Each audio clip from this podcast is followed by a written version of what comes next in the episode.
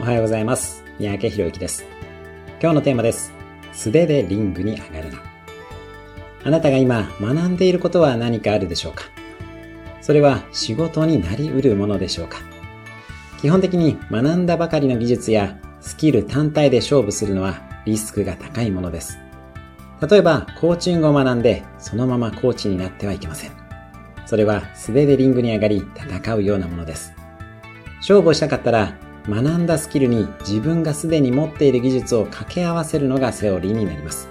その掛け合わせでナンバーワンになりましょう。例えば私自身もコーチングを20年ほど前に学びましたが、コーチングそのものを提供することはせず、語学コーチングを提供したり、コーチングを教えるという立場でやってきています。学びに何かを掛け算して勝負をしていきましょう。